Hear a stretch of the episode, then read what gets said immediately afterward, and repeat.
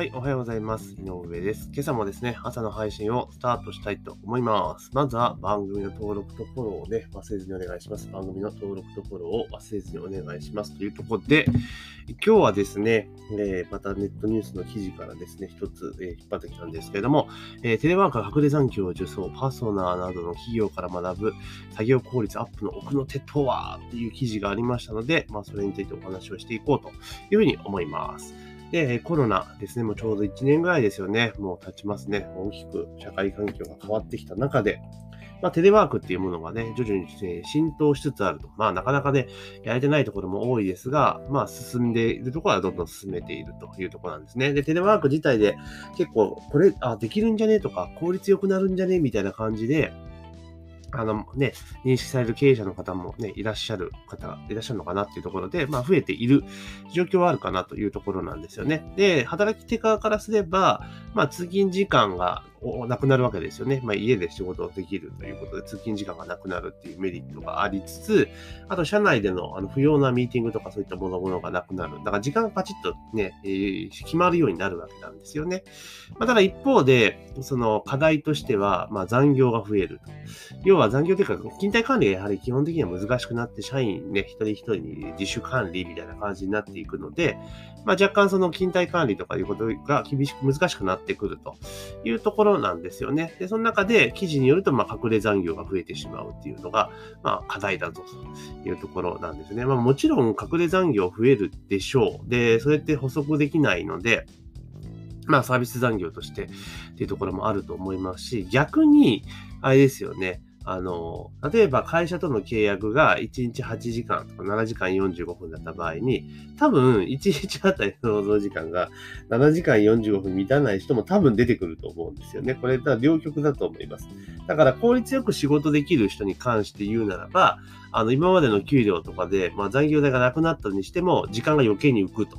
いう状況に多分なると思うんですよね。で、だから何も考えずに、まあ今までと同じやり方で仕事を進めようといくと、おそらく確実に残業時間増えるだろうというところだと思います。だから、一番大事なのは、このテレワーク化によって、その働き方とか仕事の進め方で大幅に変わるというところを認識して、ちゃんと仕組み作りをしていかないと、ただ単純に例えば、えー、テレワークしますよ、みたいな感じで、ただ、業務プロセスとかが今まで通りだったら、多分、あの、隠れ残業になっちゃう人がいっぱいいるわけですよね。で、会社側からすりゃ、まあ、経費削減につながるわけじゃないですか。残業代が請求ないっていうね、なるけれども、でも、どっかでそれ垂れ込まれたりとか、そういうのがね、大事になった場合って、企業にとってダメージめちゃめちゃでかいですよね。昔だったら、別にそういうのって、こう、なんかね、もみ消せた、もみ消せたって言い方おかしいけど、表には出てこなかったわけですが、まあ今はね、もうツイッターとかでカーンと一気に広がっちゃいますから、まあ企業としては何が何でもそういうの避けなきゃいけないわけですよね。でも、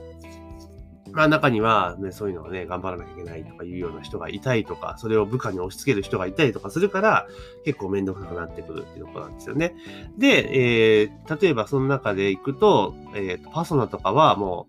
う、まあ基本的にテレワークになったらパソコンって自分の使わなくて会社の使うじゃないですかね。持って帰って、家でその会社のパソコンを使って仕事するのが基本になると思うんですけど、もうパソコンが8時になったら強制シャットダウンするとか、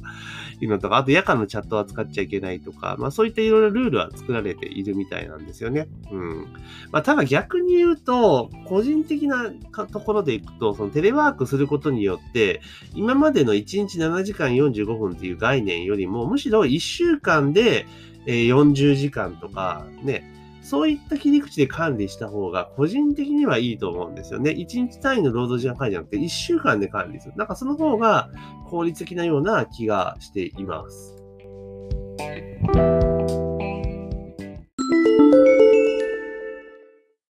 はい、ここでお知らせです。えー、私、井上ですね、ストアカという、まあ、オンライン講座のプラットフォームでですね、今話題の音声配信について、ミンメディア勉強会という講義をやっております。えー、この講座にご参加いただきますと、えー、この音声配信、ポッドキャストのですね、アカウント解説から、え実際の配信まで、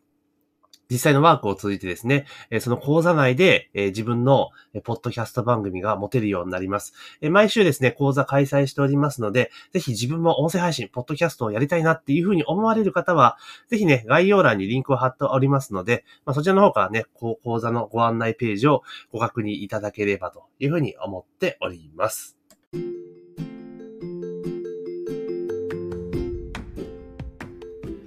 どうしても、例えばね、1日単位での労働時間管理になってしまうと、例えばその日ね、8時間超えた分に関しては残業ってところで、まあ、請求しなければいけないし、企業側としてもその分の残業代とかね、割り増し賃金を払わなきゃいけないっていうのがあると思うんですよね。だけどやっぱり1日の管理ってなると結構難しくなってくると思うんですよ。で、だったら1週間で40時間っていう切り口にして、その中でやりくりはしてくださいよと。で、その中で終わんなかったものに関しては残業と申請してください。みたいな感じにした方がいいような気するんですよね。例えば、2週間単位の労働時間管理にしてしまえばですよ。例えば、月曜日は、えっ、と、ちょっとよく頑張って、週明けだから頑張って10時間働いたと。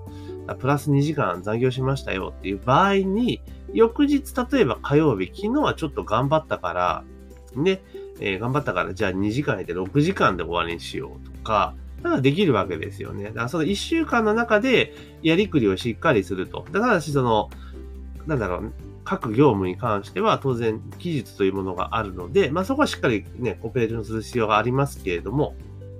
だって1週間単位の労働時間管理にしてしまえば、それこそですよ、えー、例えば1日12時間働いて、ってことですよね。だから1日1.5日働くってことですよね。1.5日、まあだから12時間、14時間とかが働いて、気合入れて働くと、1.5日分働くと。で、2日で、要は3日分働いたとするじゃないですか。